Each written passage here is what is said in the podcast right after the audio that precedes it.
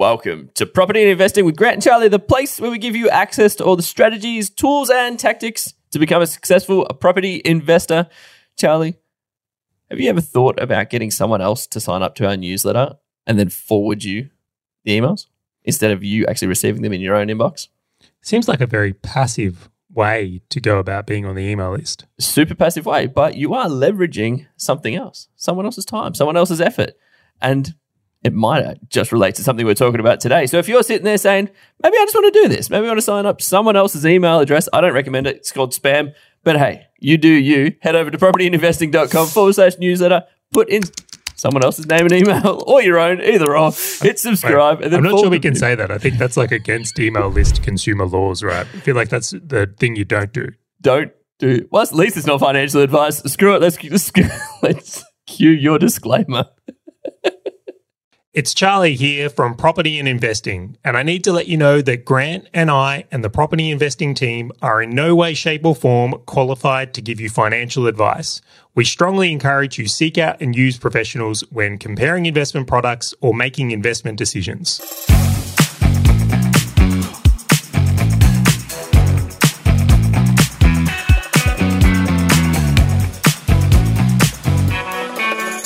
All right, Grant. I actually have to laugh because there is an email list you have signed up for that forwards to my email address. There is. It started with one email, and I'm like, oh, could you forward a couple of these through? And it's been going for maybe a year now. Dude, I and to be clear, I. I read them. And- no, I remember which one it was. Yes, I did. Yes, and you're welcome. You are welcome. See, I relate to this episode very well.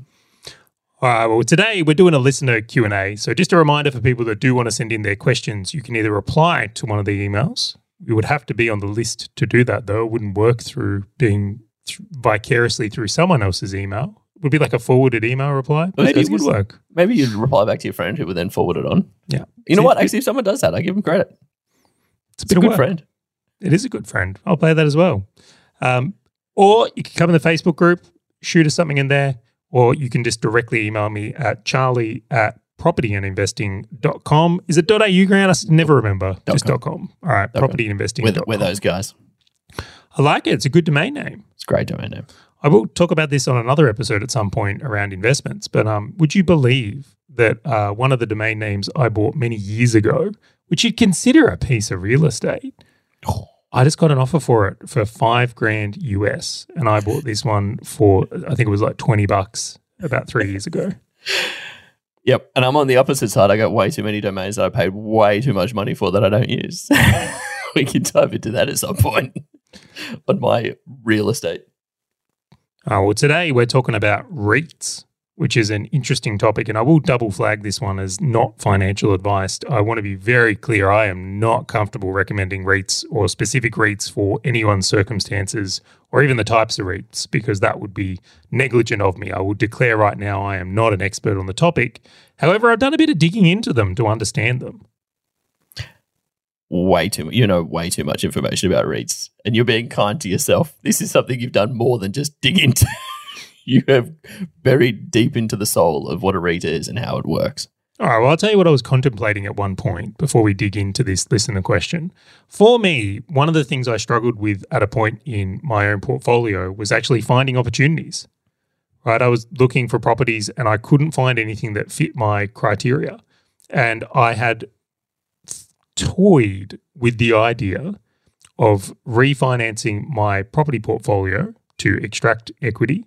And people know that I'm not a fan of that in general, right? But for this method, it would actually work. But taking some of that refinanced money and then putting it into REITs. So it would be utilizing the leverage in my what I'll call direct property portfolio. Properties, you know, I can go touch and say, this is mine. Although I guess you could do that with a REIT as well. But it's like the ones I directly have 100% ownership of. Once you get the title of. Got it. Well, yeah, perfect. Let's do that. And utilize the leverage I've created in my own portfolio. So, again, relevering that up. So, essentially, I've kind of creating leverage and using debt from my existing properties to invest that into REITs.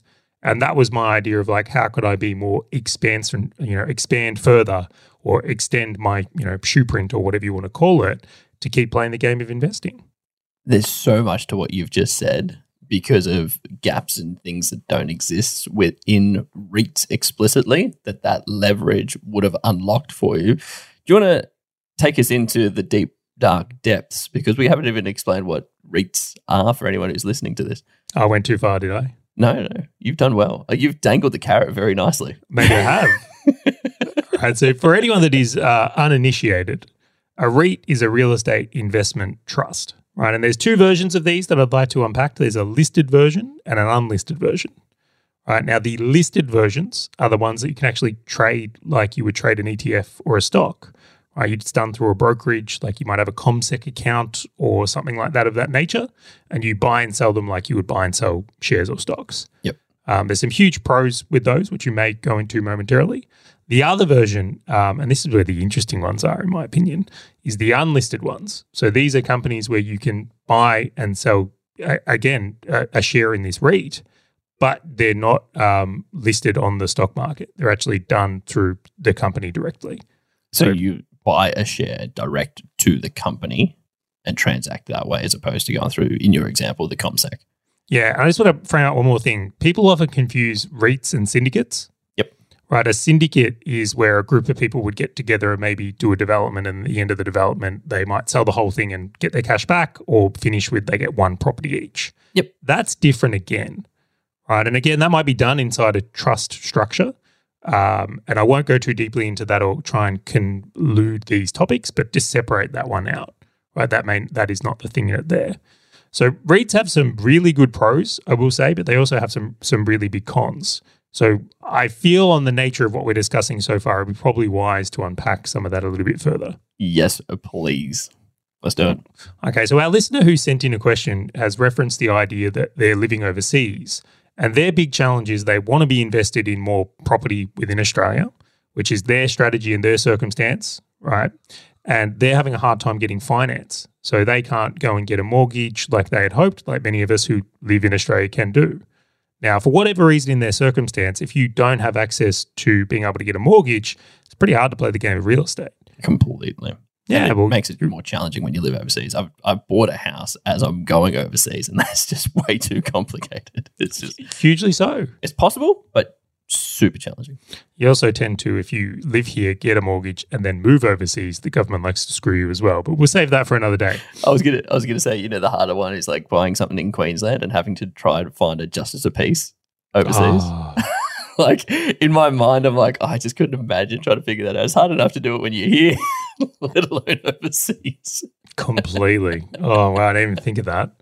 All right. So, coming back to this, if you're someone that's overseas, can't get access to a mortgage, and you're looking for a way to invest in real estate and you're just not a cash buyer, like REITs present a unique opportunity for you because you can uh, essentially invest in real estate assets in Australia, uh, either listed or unlisted.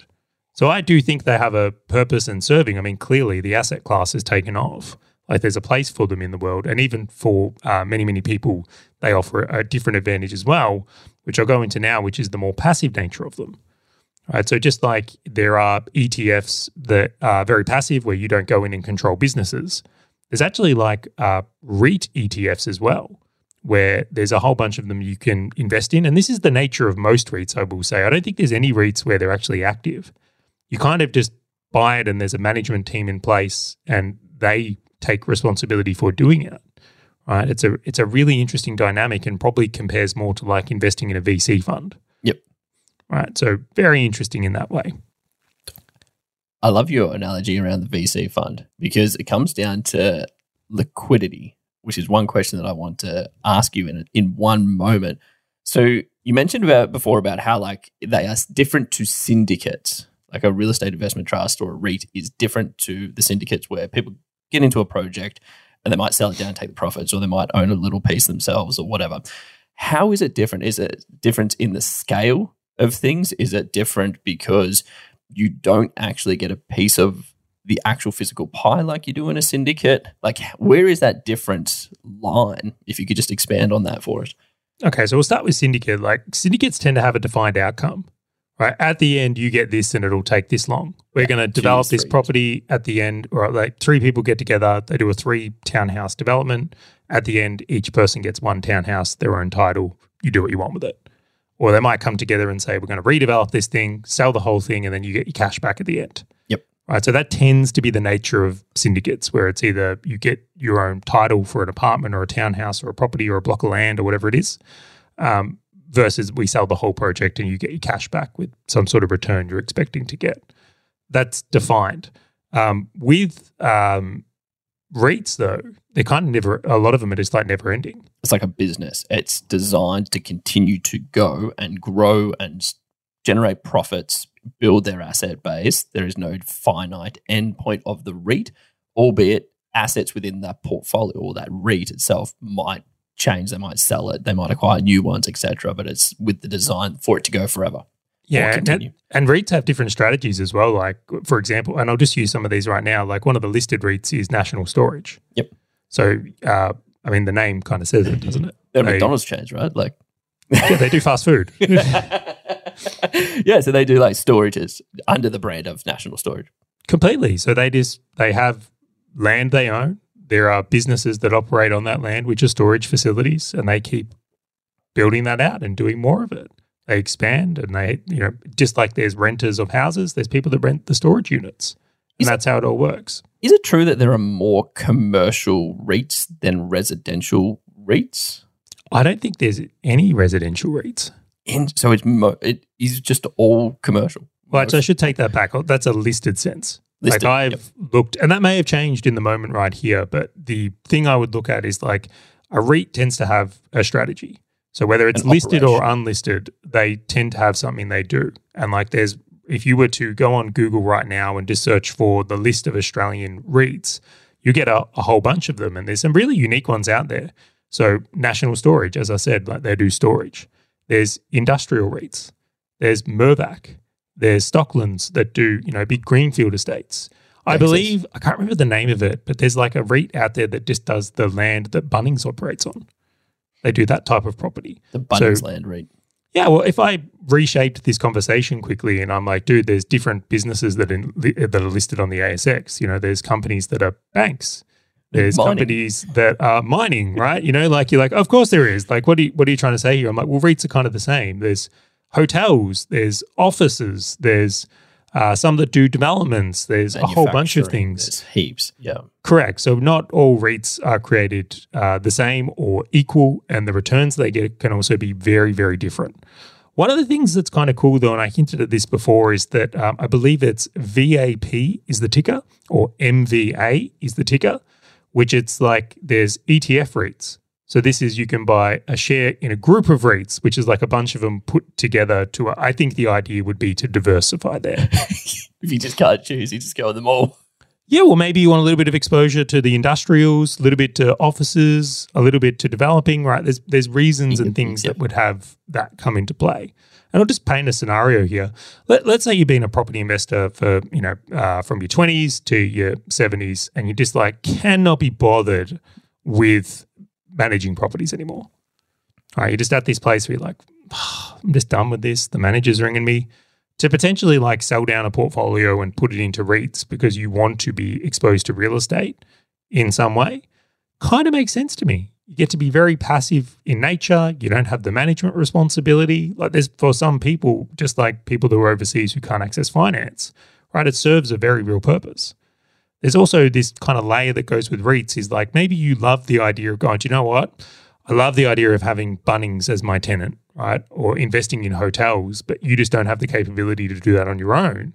Is you can get in with a group of people that are doing that and get exposure to that particular type of real estate if it's something that, you know, tickles your fancy. Yeah, you can kind of ride your own personal megatrends or trends that you think are happening and get it and, and remove yourself from exposure, which is actually a really good segue into like one of the questions I had around liquidity.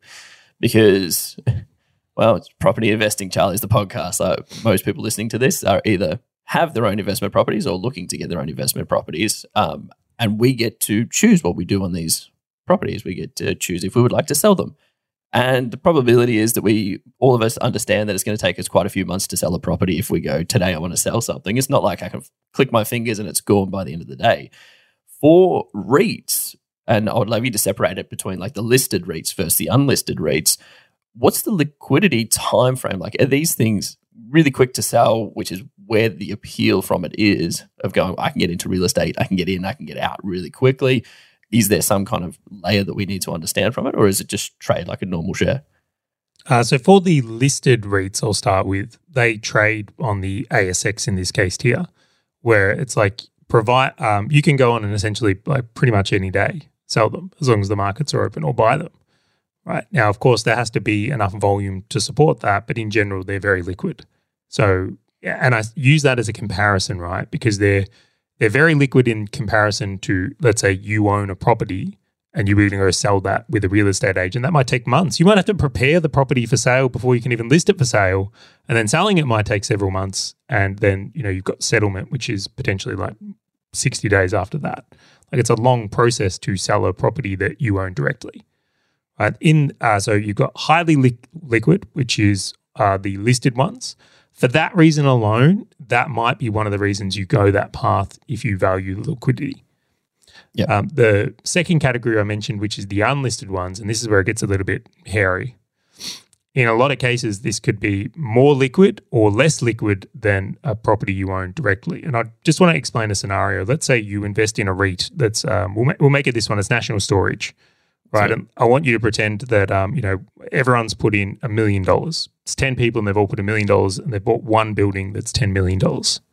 Let's say one person wants out. Where are they going to get the money?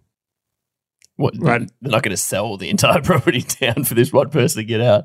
C- completely they don't and they can't because they'd have to like potentially take a loss in, in the circumstance or there's other layers to this where it's like if you dig more deeply into this it's like well you actually have to sell your share of the REIT. So there has to be another buyer come across or there has to be someone within the organization where they can create that type of liquidity. Now in some of the bigger unlisted REITs they actually keep some liquidity to move people in and out of at Yep. times. And I'm, I know I'm jo- because there's a lot of strict rules an- around this where I'm like, I don't want to necessarily say, oh, Bucket Charlie said this on a podcast, everyone can get in and out. But at times there's some that they might have a wait list of people that want to buy into a REIT and there's got to wait for someone who actually wants to sell a section of an unlisted REIT. Right, It happens. They're not always open and always like there's closed funds and open funds as well and uh, things to take into consideration, which we may dance into next. But the whole point is, is that in the case where you're in a small REIT and it's an unlisted one and you wanting your money back and they can't sell the asset, you can end up stuck. Yeah. It happens. And it's it's not like I've had experience with VC funding, and it's similar there, where like a VC firm will go and raise a fund, and they might call it Fund Three because they've had two previous funds, and they might go and raise, in this example, we'll call it ten million dollars, and then they'll allocate that ten million dollars to different businesses in order for them to scale up. Now, all that money's been allocated elsewhere, and now if one of the people that have actually funded it via like the LP, and they say, "Hey, I just want my money out," and it's like money's been allocated. Like, what do you mean that you want out? Like, how we can't just go and sell the the shares in that business in order for us to get the cash out. We can't ask them for the money back, and that's where you just need to understand what you're getting into because there are a whole heap of different funds from a business sense that just approach this very differently. So you mentioned that some of them have cash sitting there so that people can get in, get out. They have other people that are waiting to buy in, buy out, where they have ways to value what they've already purchased. It is not one size fits all in what you're talking about with uh, unlisted REITs, no different to VCs, where it's just like they're not the same. it's just that you just need to understand exactly what you're getting into, as well as if there is a way out and how to get out in that in that scenario. Completely. And they tell you this stuff, right? They disclose it. And Yeah, they're not trying to hide it from you. yeah, completely. Like I looked at one where they said it's like you put your money in and you basically you can't. There's no request for getting your money or changing things for like I think it was like three years. Yep. And they made that very clear. And then they say, well, if you want out, like there has to be a buyer to take your spot. And like the as the REIT gets valued, the value of your share may change and things like that as well. There's also this whole other layer to it that if you want to sell uh, a section of an unlisted REIT at a time when the market's down, it devalues everyone else's shares. because it's actually got that money, like the actual amount is imprinted on that transaction. Yeah, Completely. So it's like if, let's say, in back to my example, you know, 10 people all put a million dollars in, bought a $10 million asset, and then you want to sell yours three months later and you sell it for 600 grand. Well, what's everyone else's share now worth? You've just, you know, wiped the value out of these things because that's what the market is willing to pay.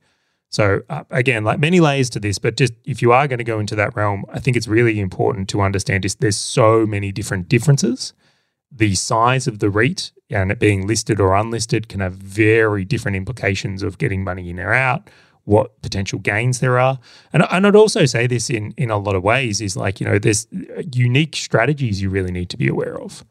And I'll just share one here is like so you could have two REITs doing the same thing. So let's say they're both in storage one of them might have the objective of we just want to grow our uh, footprint, want to get bigger.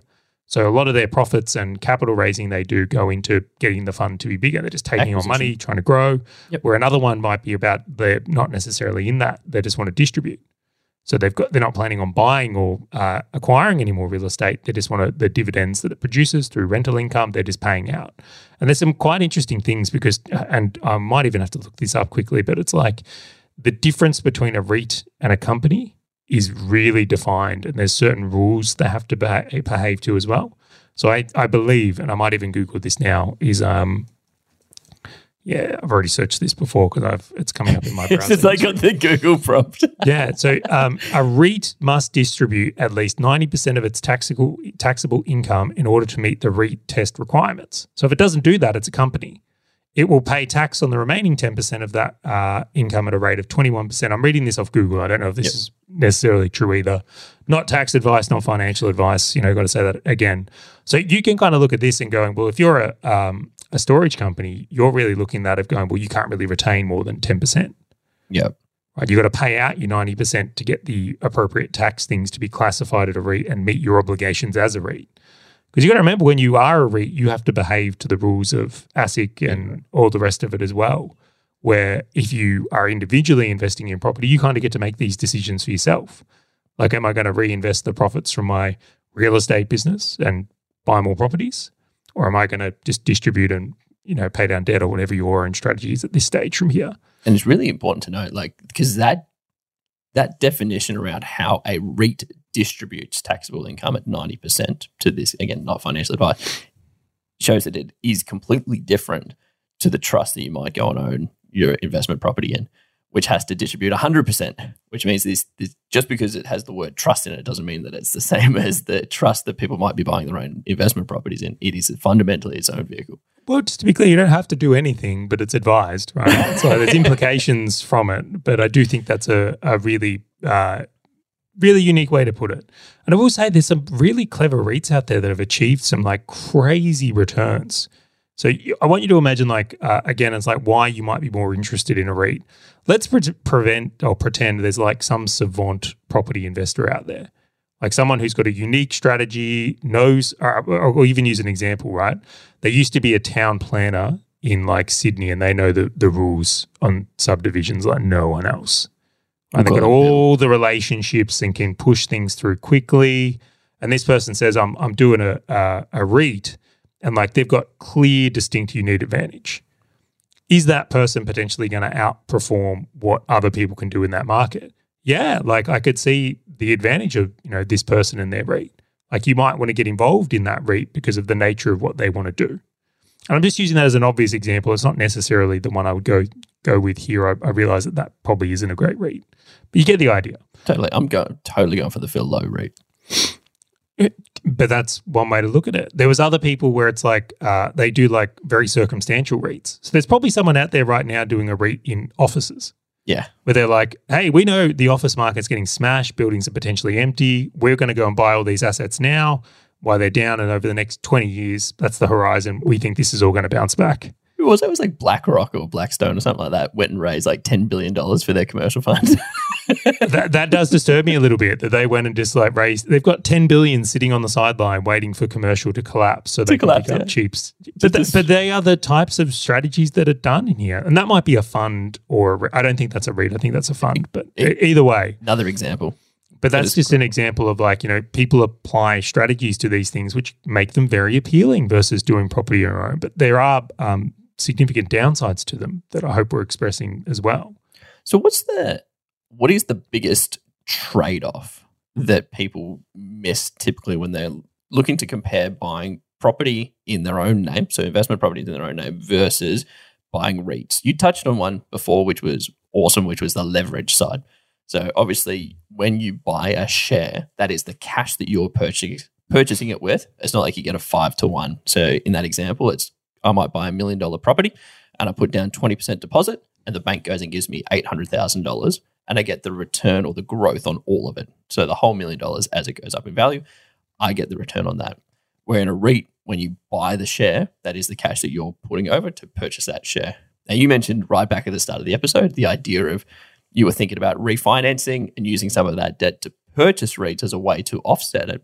Do you want to dive a little bit deeper into that and if there's any other kind of trade offs between like REITs and your own personal property investing? Well, let's start on the leverage component. Um, so you have to understand that the REIT itself might be using leverage.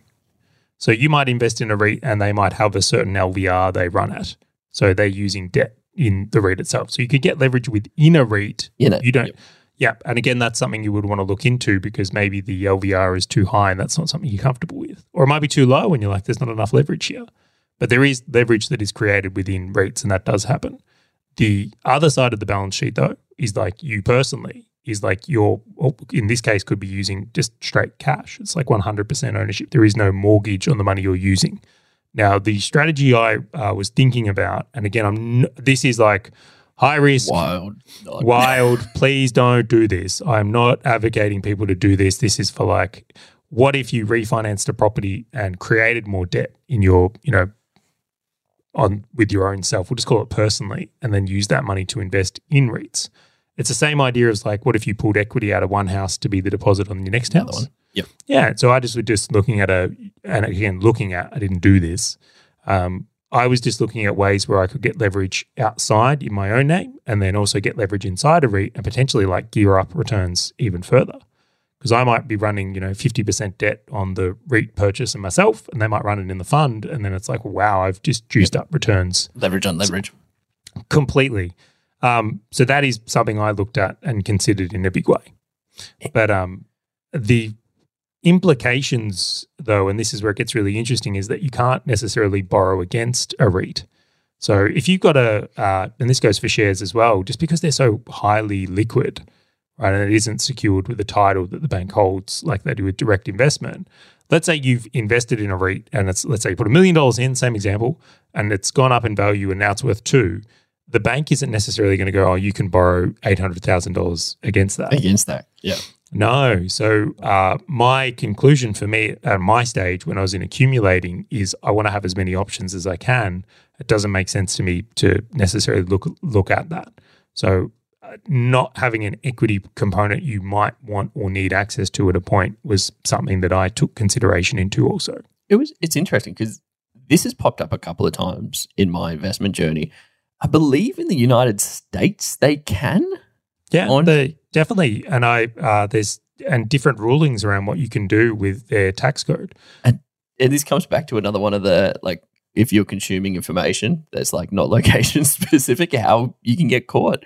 I still remember being on the investment journey and uh, people coming to me asking about, uh, do we get a fixed interest rate on a mortgage for the life of the mortgage? I'm like, no, no, no, that's a US. Like you've been reading US books, and so yeah, I'm, I'm actually really glad that you walked through that one as well. It's just Australia's different. We're a unique kettle of fish. Just to go into that a little bit further for people that don't necessarily understand, in the US, like um, their real estate market is very cash flow focused.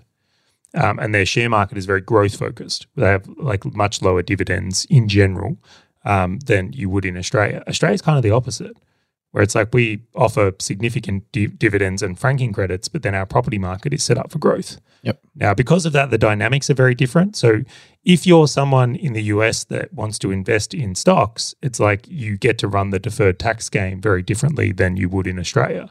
And I, I won't go into it, but the borrowing thing as well. Like many people will gear up their portfolios. They've got access to a, a whole range of different vehicles that we just don't have here. The financing available is magical. They've got some pretty interesting financing in property as well, right? Our system is much more heavily regulated and direct. With like vendor financing is a huge thing in the states when it comes to property as well. Um, not to make this as an Australian and US comparison, and it's not meant to be that. And I, I'm sure if people look into many of the things I've said in this conversation, like there's layers to what I'm saying. Totally. These are general guidelines. I'm sure there's examples of REITs where there's a difference, and I'm sure there's examples across this conversation. But I do hope this paints a picture at a broader level for people to just gain some educational knowledge around this so they can talk to people about specific things like financial planners and whatnot. So we, we touched on liquidity. Yeah. We touched on leverage and sort of the leverage within. Well, you you articulated very well on the two sides of the ledger, right? Like obviously inside the REIT, they're probably going to utilize leverage, but for yourself, uh, if you're buying it with cash, you don't get that. I'm curious, outside of us being able to select based on niche, so the national storage in this example, what influence does someone have over the specific REIT that they have purchased? And I'll paint this in a picture. So if I go and buy an investment property that's got a shitty kitchen, I'll go and renovate the kitchen and make my kitchen good. And that's a decision that I get to make. And I've got that influence and I get to drive it in that direction. Outside of me just taking my money from one REIT and move it, moving it to another REIT as my sphere of influence, what type of influence does someone have over the REIT and how it operates, if at all? I think this is the same, you know, bringing this to a business idea. This is the difference of starting a business or investing in a business, right? Like if you were going to buy shares in CBA, right, you're not going to go in there and run the bank. As much as we would like to. yeah, but if, you know, what's CBA in the business of is essentially lending. Yeah. Right. But you might go, well, if I want to be in that industry, I'll start my own mortgage broker firm or I'll become a finance broker, right? Where it's like kind of doing the same thing, but it's like you've got mass control over, you know, if you've got a, a business of your own, very different decision making that can go into it. You can hire people, you can market it differently, like you can do things, right? So that's kind of the narrative there. I look at, um, again, in every strategy, everyone's strategy has to become their own, but I looked at it and said, maybe I'm just a bit of a control freak. I want more control and options. But in the game of property, what I find so interesting is that if you are willing to be a bit active, there's often outsized returns available to people. Mm. Like if you're willing to buy a dump and renovate it, or if you're willing to subdivide, or if you're willing to take on uh, different circumstances, is you can be rewarded very strongly for that. And then the whole nature of when you buy and sell and how you approach it, I think is really interesting as well. So that would be something I would consider in a way. Something that gets probably underappreciated though is the tax side of things. And I'll give you an example here, which I would just say is that in if you're directly investing in property, um, it's a very lumpy asset class. Or if you're invested in uh, listed REITs, you can just sell off, you know, one percent a year if you want. Yeah. So there are different plays and way to approach it which counter these, which is why for a lot of people there might be room for both in their strategy if they're really thinking about it. So if you're kind of not needing as much borrowing or you're done with the borrowing game, maybe potentially, and you want something that has more liquidity or versatility or enables different tax settings for you, right? REITs could be a great solution. Might be. I'm not definitely not suggesting that, but it could be.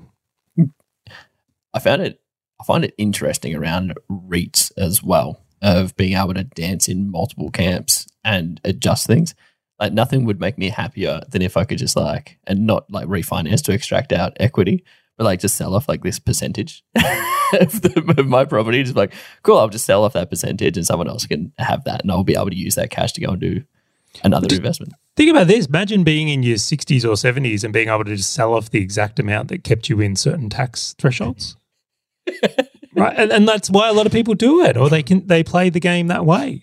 That's fine. I'll just start selling rooms in the houses that I have. that, that'll help me. Who wants to buy a room? Who that, wants that brings room? out other things, doesn't it? Totally. Uh, I'm curious. Is there anything related to REITs that we haven't spoken about? One of one of the interesting things that you touched on was how they have to distribute uh, quite almost all of their profits. Noting that one caveat across the top of it is depending on the REIT's maturity, are they looking to acquire a boatload more assets, which means profits for that? I, I think you're trying to generalize too No? much here. I really want to emphasize that it's like there's listed, unlisted, and then even within those classes, The there's so the wildly different strategies depending on what you're wanting to do. So, like, Totally. Yeah, so you can't generalize and say, "Oh, look, that that fits that one, and that's the generalized." It'd be the same as making it on a business front. It's like pretending every company on the ASX does the same thing. That a small cap has the same outcomes as the big caps. You know, like it's or mega caps or whatever you want to say. Like it's so uniquely suited, uh, sorry, so uniquely defined by each REIT that you would really have to look at the individual one and the strategy you're trying to match it up against. And I think that is the value underneath everything that we've unpicked unpicked here is that every single one is different and it has to align to your investment philosophy before you actually get into it or your, your hypothesis, I should say, like where you think things are going to go. And it can be a valuable piece of an investment portfolio. It might not be. It just depends on the person's situation. But it, it there is, to your point, there is no one size fits all. It's very similar to property. It's like you resi, commercial, you got like your high cash flow, high growth. You've got a thousand different ways to cut them up and focus on different things. And REIT sounds like it's another layer of so many more structures, niches, etc., that you just need to be aware of and understand before you get into them at all. Do you feel like there's anything that we haven't unpicked on a REIT that would be valuable for people? I think for a general discussion, we nailed it. Woo! There you go. An episode on REITs, Charlie. Who would have thought? If you're listening to this and you have any anything else to add to the REIT discussion, you can head over to propertyandinvesting.com forward slash newsletter, put in your name and email, and reply to any newsletter at all because more than happy to answer your questions, hear your thoughts, or anything that we have discussed. Also, Charlie, just want to say thank you to you. And also thank you very much to all the listeners. And we'll catch you on the next episode of Property and Investing.